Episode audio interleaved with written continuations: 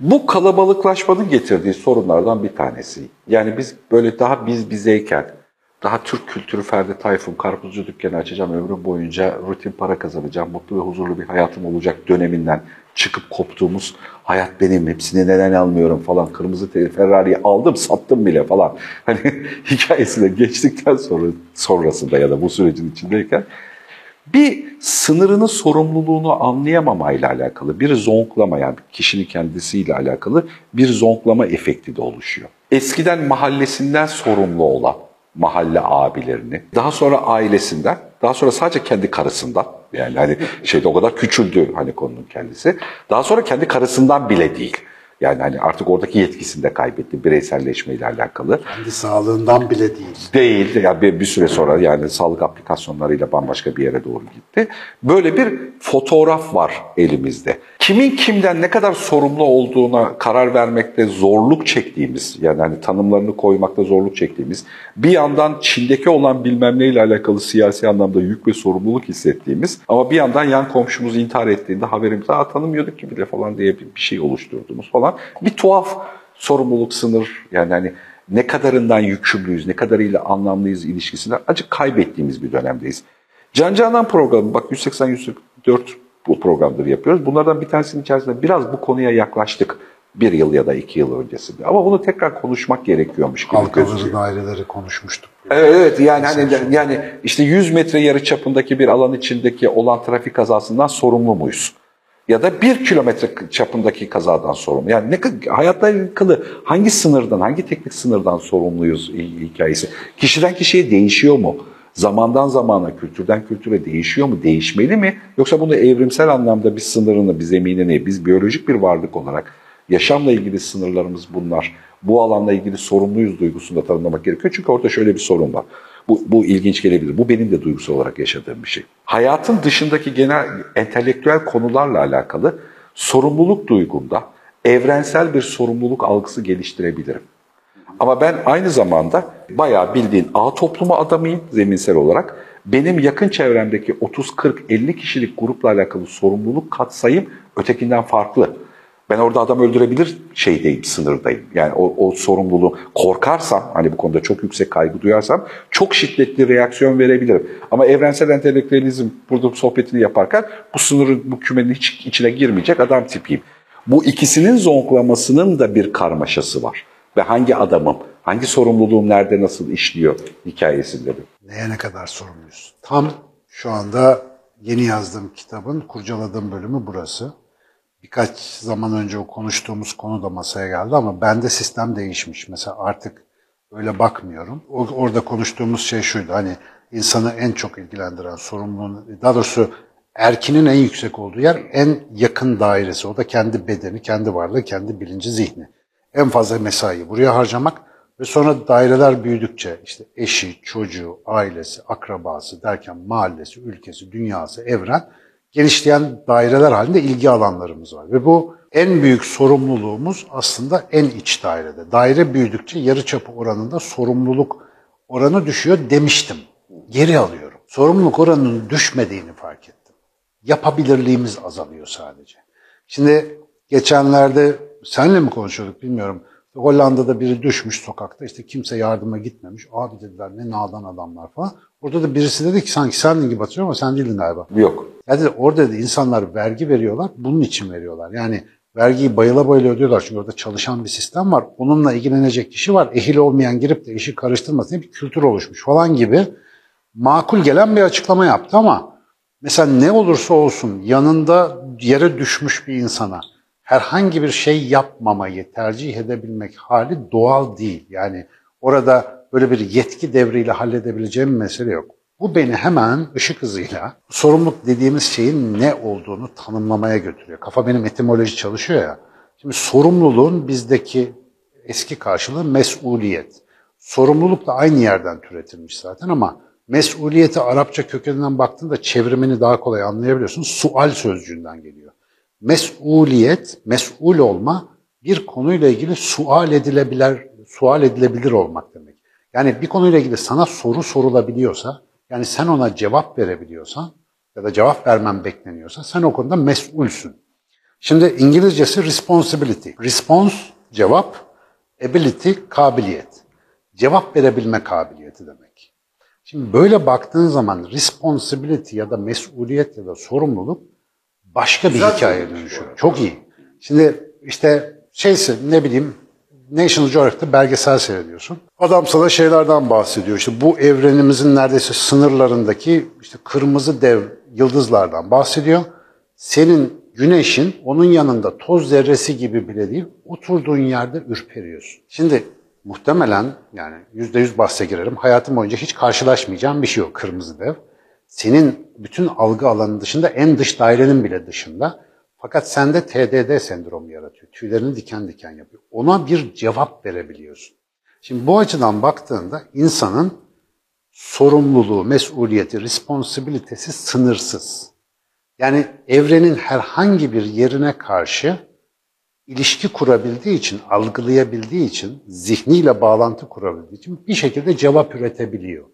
Cevap üretip üretmemeyi tercih edebiliyor olması. Yani birisi bu ne lan yıldız mıldız benim ne işim olur ben siyaset seyredeceğim, CNN Türkiye açayım falan da diyebilir. Bu da bir tepki biçimi. E, ya da onun içine girip kaybolmayı seçebilir.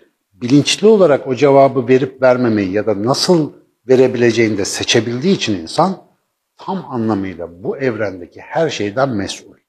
Geçenlerde dinlediğim bir konferansta birisi bir örnek vermişti. Çocuğunu seviyor musun? Mesela? Evet çocuğumu seviyorum. Eşini seviyor musun? Evet. Eşin 15 santim yanında oturuyor. Onu seviyor musun? Evet seviyorum. Eşin kapıdan çıktı binadan. Seviyor musun? Seviyorum. Eşin gitti Antarktika'ya. Seviyor musun? E, seviyorum. Eşin öldü. Seviyor musun? E, tabii seviyorum. Düşünsene mesafeden bağımsız olarak böyle bir duygusal bağlantı var. Ve o isterse Andromeda'da ister öbür tarafta olsun. Mesela işte ölümden sonra ki bir hayata inandığını düşün orada o kişinin bir sıkıntı çektiğine inandığını düşün. Azap görüyorsun burada oturduğun yerde. Yani dolayısıyla insanın var olmayan kişi, nesne ve kavramlara karşı bile bir sorumluluğu var. Şimdi böyle baktığında yanında yere düşen adam başka bir anlama geliyor. Onu devletin sorumluluğu değil falan. Böyle bir dünya yok. Bunu ben kendime çevirdiğim zaman, namluyu böyle doğrulttuğum zaman şöyle bir şey gözüküyor. Etrafımda ne olursa olsun, uzak yakın, yani benim algı alanım içerisinde bir şekilde temas etmiş herhangi bir şey, en yakında kişi de olsa. Ben bunların hepsinden sorumluysam eğer, hepsine dair bir şey yapmam lazım. Yani bir aksiyon. Mesela güneşin sönmesine karşı gücüm yetmez, bir şey yapamam. Zaten 5 milyar sene var. Ee, hani buradaki hayatımı o bilgiyle daha dolu dolu ve bilinçli yaşamak da bir cevap. Dolayısıyla ben o sorumluluk içerisinde, o aldığım bilgiye dair burada bir cevap üretmekle yükümlüyüm. Bu cevapta da şöyle bir şey fark ettim abi. Ya mesela bugün işte diyelim Somali'de açlık var. Somali'deki açlığı kafaya taktım. Burada işi gücü bıraktım, kapattım, gittim Somali'ye yerleştim, kuyu açtım, işte bir şey yaptım. Oralara insanlara yardımcı oluyorum. Çoluğum çocuğum sefil oldu, millet açtı, yıkıldı, açık beyin çöktü, bir şeyler oldu falan. Ve umurumda değil Somali'deki insanlara yardım. Vereceğimiz cevabın bütün içerisindeki anlamını da fark edebilen bir canlı olarak sorumluluklar da bir network. Yani bir tarafa bir yanıt verirken o yanıtın bütün hayatta ne anlama geldiğine dair de bir kurgulama yapmamız lazım. İnsan işi çok ağır. Ama bunun içerisinde mesela kolaylaştırıcı bir şey buldum. Bir şey fark ettim. Herhangi bir durumda bir haber aldın, bir şey oldu, işte çocuğunla bir sorun yaşıyorsun, iş ortağınla kavga ettin, bir şey oldu. Bu durumda yanıt menüsüne bakmak için bir duraklamak. Ya mesela biz genellikle ne yapıyoruz? Bir şey geliyor başımıza, biri bize bir şey söylüyor, rüha diye bir şey cevap veriyoruz ona. Fakat bu cevap sorumsuzca bir cevap. Çünkü bir reaksiyon veriyoruz, bir aksiyonda bulunmuyoruz. Karşı taraftan gelecek olan şeye daha önce yaptığımız bir hazırlık var. Böyle derse çarparım, böyle yaparsa dostumdur, böylese kaçarım falan gibi algoritmalar var. Yapay zeka niye yaptığı hatadan sorumlu tutulamıyor? Çünkü responsible değil. O sadece reaksiyon veriyor. Biz ona bir algoritma koyuyoruz. Bir soru soruyoruz, bize cevabını veriyor. Yanlış söyledi diye ona kızamayız ki programı hatalı.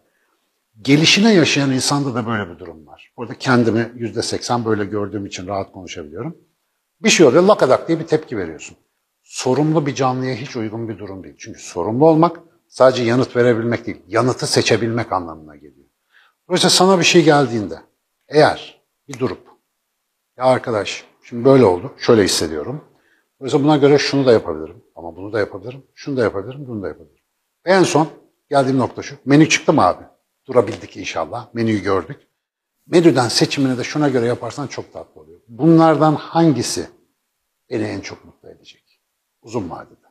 Bunlardan hangisi bana iyi gelecek?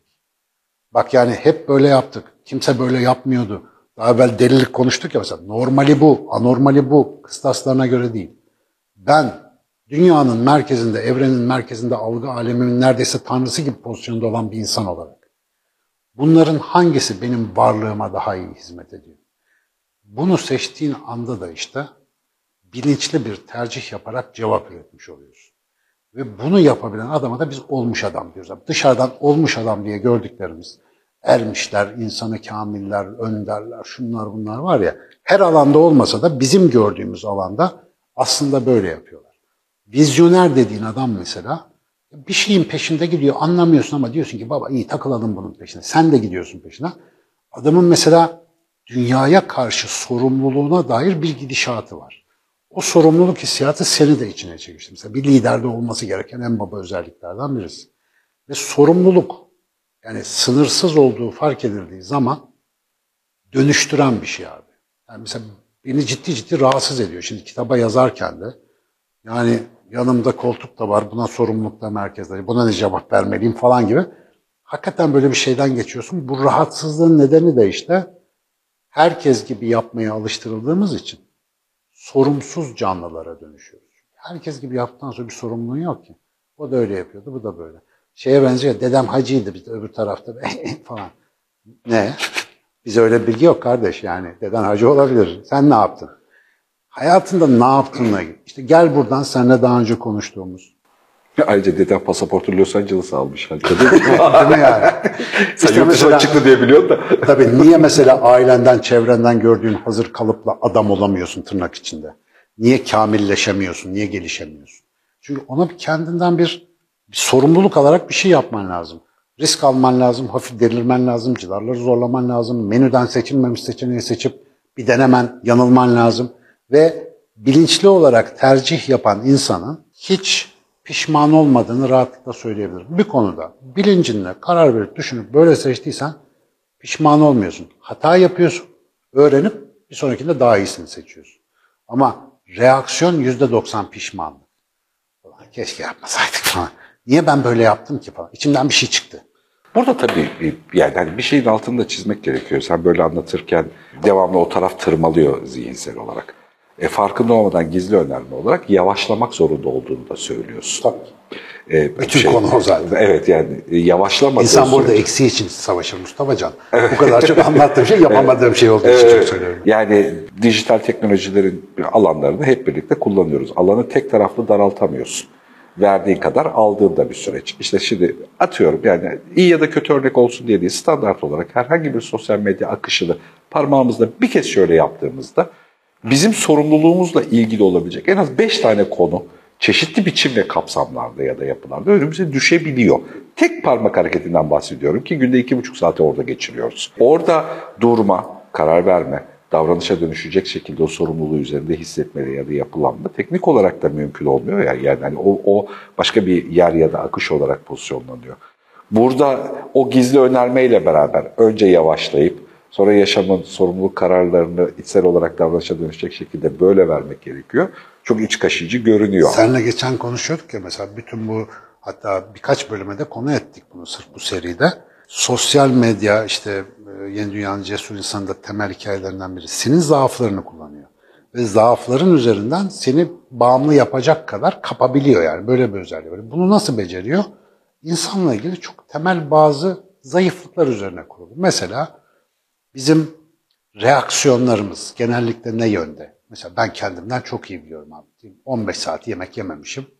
Sofra gördüğüm anda o Fransız mutfağı alışkanlıkları gidiyor yani. Abi böyle mümkünse masayı fagosite edeyim yani bir anda gövdeye indireyim. Göçebe alışkanlığı işte bir an önce yiyip kalkacağız. O durmak, sakin olup oradaki yemeğin tadını, lezzetini çıkarmak falan gibi mesele hemen yerini doyma arzusuna bırakıyor.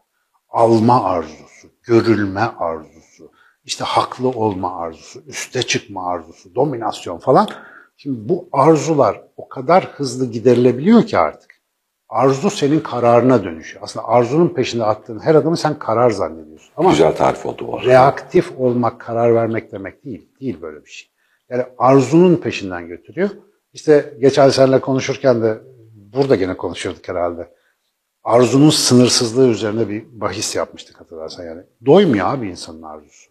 Yani arzunun sınırsız olduğunu 10 saniye düşünen herkes fark ediyor. Bir insan arzular üzerine 10 saniye düşünürse evreni versen evrenin dışında ne var diye bakmaya başlayacağımızı hemen fark ediyoruz. Oysa arzunun bir sınırı yok. Sınırsız şeyi de teker teker elde ederek doyuramayacağına göre bunu yiyeyim, bunu alayım falan sınırsız bir şey bir bir bir diye dolmaz yani. Bütün hayatı heder edeceğiz bu konuda.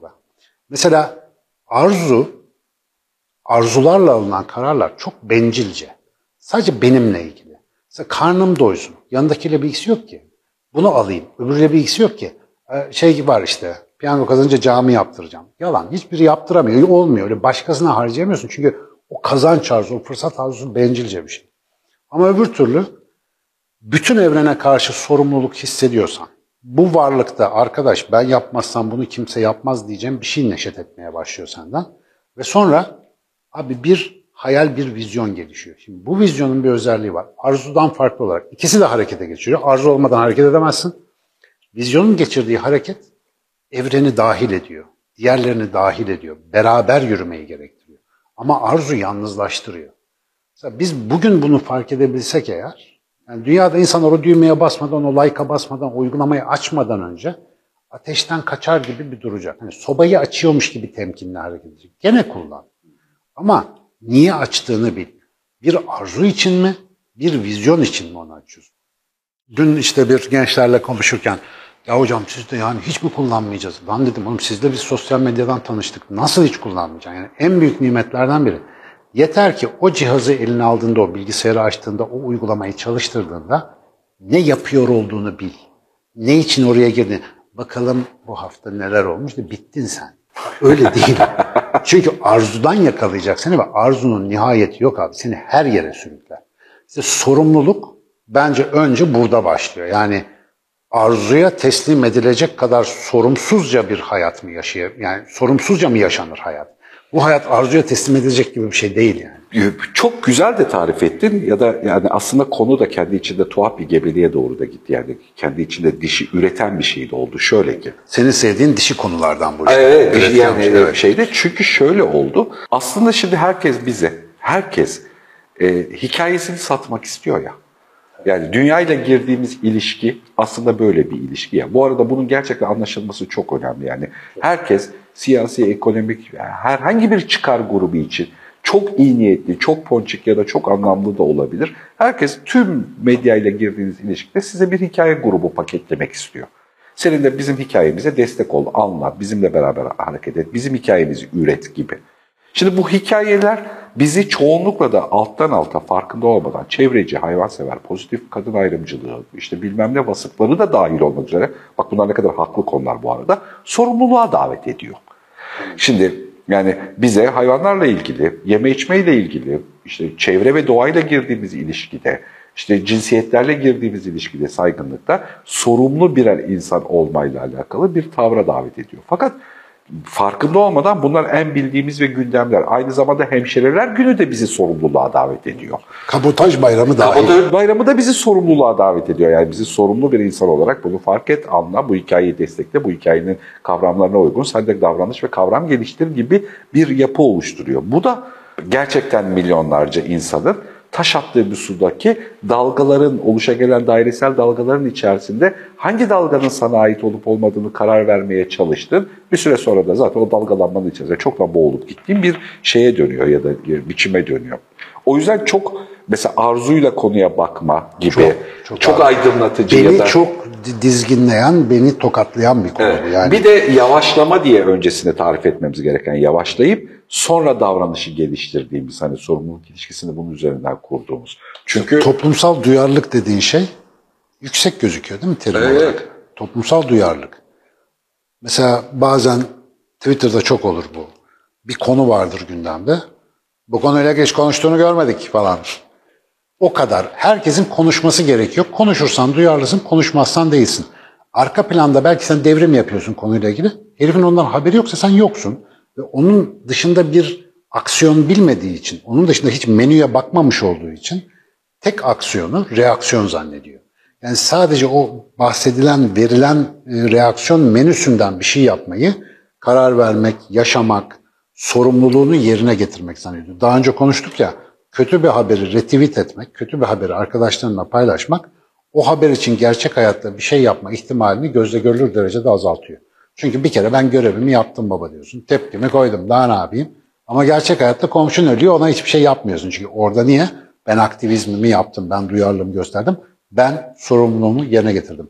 Bak hiç kimseye kardeş bugün bu konuyla ilgili tweet attın mı diye sormak sorumlulukla alakalı bir sorgu değildir. Bu soruya cevap versen ne olur vermesen ne olur. Bugün Allah için ne yaptın sorusu sorumluluk gerektiren bir sorudur. Bugün kendi varlığını gerçekleştirmek için ne yaptın sorusu benim sorumluluk alanında olması gereken bir şeydir. Bugün kendimle ilgili tweet attım. E ne yapalım yani? Bu konuya hayır diyorum. Evet. Çok da umursuyorum. Seni hayır diyeyim dememeni. İşte o sorumluluk bilinci başka bir şey abi. Bir başka hikayeymiş. Ben yani yeni yeni ona göre yaşamaya çalışıyorum. Kolay değil ama şöyle bir müthiş bir faydası var. Abi kılçığı çıkarılmış hamsi tava gibi oluyorsun yemin ediyorum. Yani böyle mis gibi. Çünkü şu şu an var ya şu an. Sorumlu olduğun tek an bu an.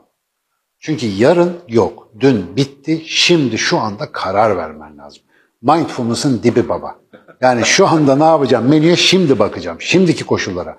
Dün baktım bunu seçtim yanlışmış. Şimdi bunu seçeceğim deme özgürlüğü. Bu sorumlulukla alakalı alan biyoloji ve evrim, sosyoloji ve psikolojinin üçlü bir şekilde davranışsal kuramlara dönüşmesi ve tarif edilmesi gereken de bir alanmış gibi görünüyor. Yani bu şimdi yeni alanda bilimin nereden nereye dönüştüğüyle alakalı sorguda böyle bir alan zaruriyeti var.